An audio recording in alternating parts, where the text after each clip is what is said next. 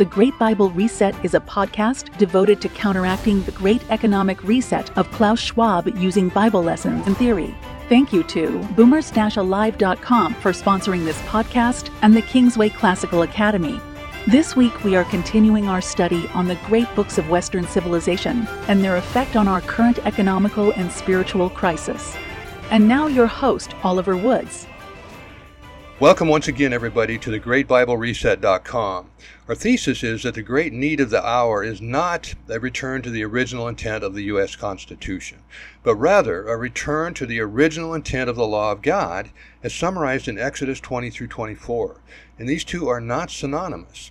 And just a reminder that we're looking today at the third P in the papal era pod, the first two being St. Anselm and John of Salisbury, whose writings are all contributing to the new radical separation of church and state following the papal revolution of 1075, with both church and state separating from the law of God.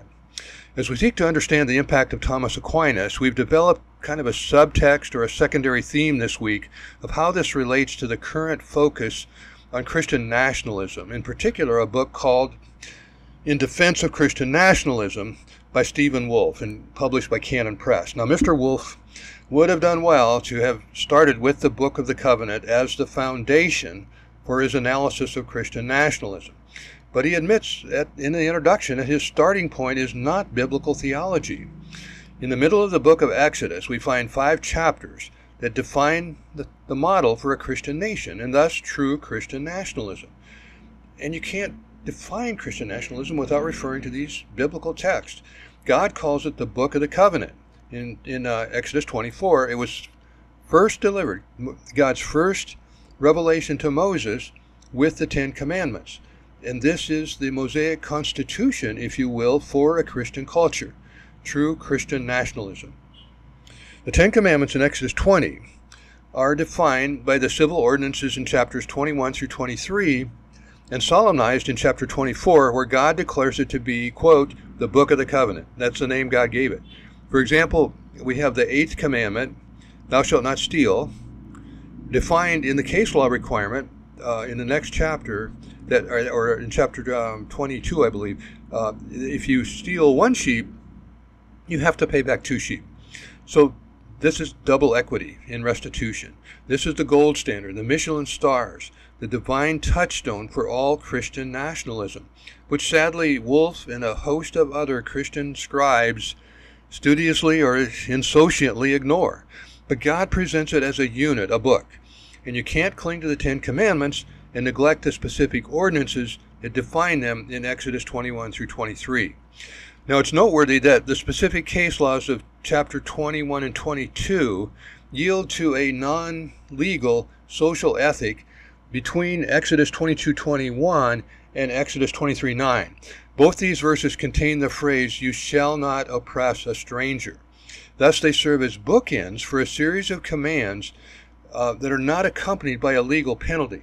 Rather, they are admonitions to specific acts of love toward fellow citizens in the kingdom of God, and specifically foreigners.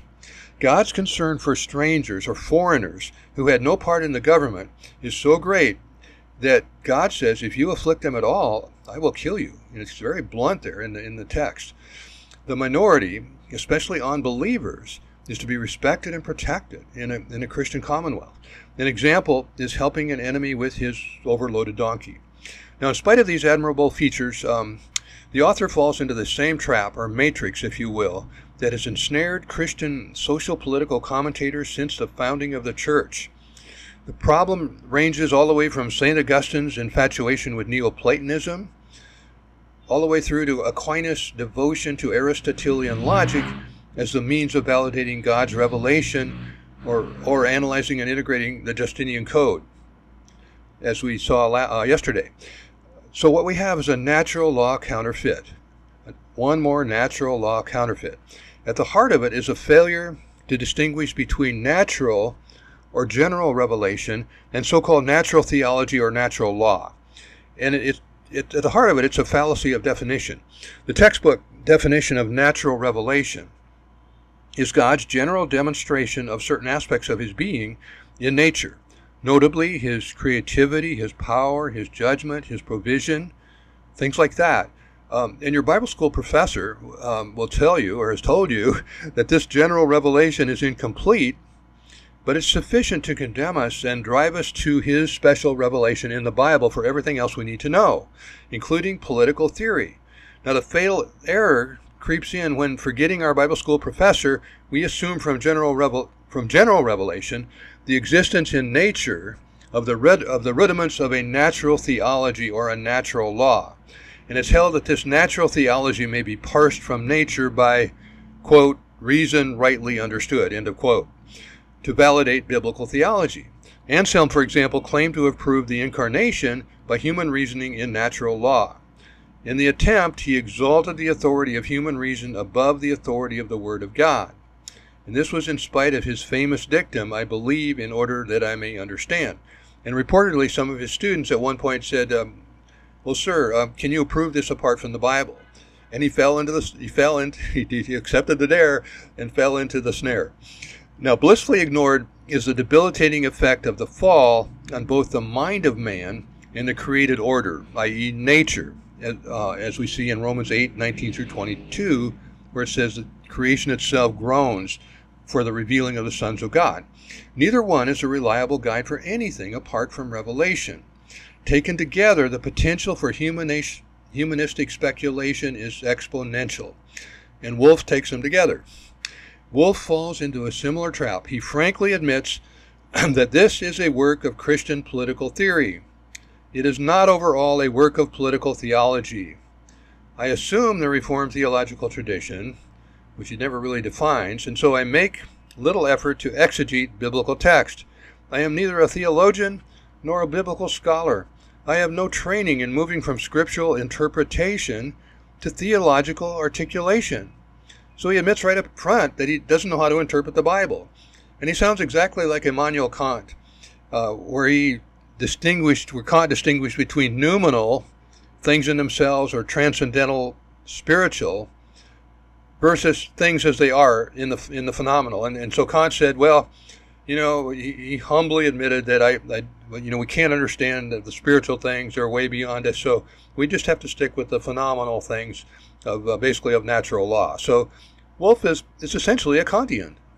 Um, he defines Christian nationalism as a totality of national action consisting of civil laws and social customs conducted by a Christian nation as a Christian nation in order to procure for itself both heavenly and earthly good in Christ.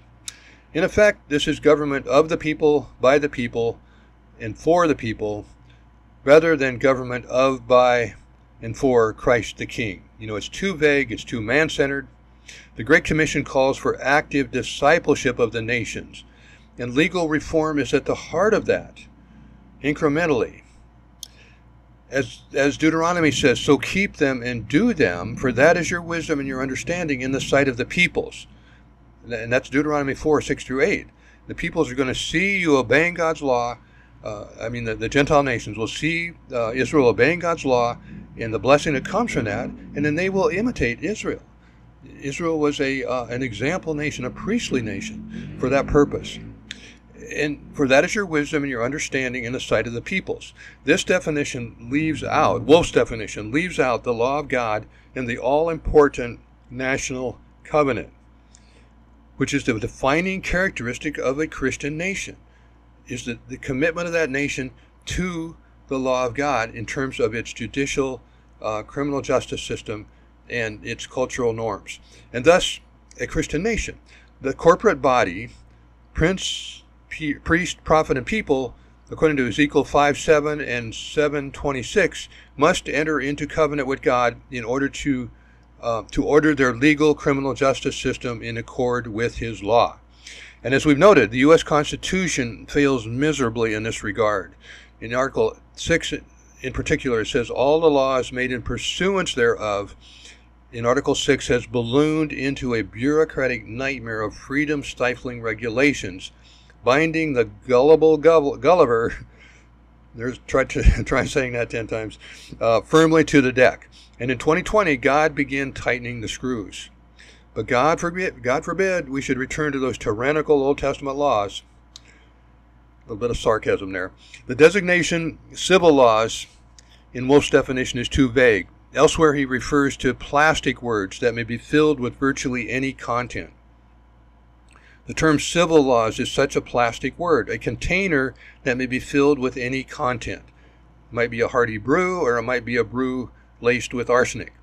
We must embrace God's civil laws, for He alone defines perfect justice. And we fail to do that in the United States Constitution. This is opposed to the United States uh, Constitution, where we hear uh, the phrase uh, rules based society all the time. Not the U.S. Constitution, but the United States, where we hear that phrase rules based society all the time. Uh, and this has nothing to do with the rule of law, especially biblical law. It's like the rules that the neighborhood bully imposes on the rest of the neighborhood as, as time rolls along. But now comes Dr. Wolfe with his modern rendition of the Policraticus and a declaration that revealed theology serves to complete politics, but it is not the foundation. End of quote. Instead of the Word of God, Dr. Wolfe believes that politics must rest on a combination of, quote, natural and supernatural propositions in order to integrate natural and supernatural truth into a systematic political theory. End of quote. This refusal to build political theory on sola scriptura, scripture alone, is a recipe for disaster. We've been there, we've done that for the last 2,000 years. You know, whatever happened to 2 Timothy 3 16 and 17? All scripture is given by inspiration of God, that the man of God may be complete, thoroughly furnished for every good work, including political theory. Or, yeah, including political theory. But Wolfe draws an artificial line between political theory and political theology. Quote, the primary reason that this work is political theory is that I proceed from a foundation of natural principles, or he means natural law. While Christian theology assumes natural theology as an ancillary component, no, it does not. But let me repeat that. While Christian theology assumes natural theology as an ancillary component, Christian political theory treats natural principles as the foundation, the origin, the source of political life, even Christian political life. Thus, Dr. Wolfe elevates natural law above biblical law in the formulation of political theory. And this is a, a, a full out frontal assault on the authority the ultimate authority of the law of God in the political realm. Wolfe leans on the weak reed of Thomistic natural law when God insists on the firm staff of Bible law. Wolfe points the way to a renewal of patriotic Christian nationalism when God calls for humble rejection of this proud shibboleth of American exceptionalism. And uh, please check out um, our commentary and um, in the bookstore at um, in the Christian school, classical Christian school at KingswayClassicalAcademy.com, and our store at boomers-alive.com, which um, supports the school. And uh, thank you for uh, being here today, and uh, look forward to uh, seeing you tomorrow for a um, an interview that'll go into this in um, quite a bit more detail. Thank you for listening to today's episode. For more episodes, visit greatbiblereset.com. And to help support the podcast and Kingsway Classical Academy, visit our sponsor at boomers-alive.com. To learn how to get your high school diploma and bachelor's degree on the same day, visit kingswayclassicalacademy.com and save up to $100,000 on college tuition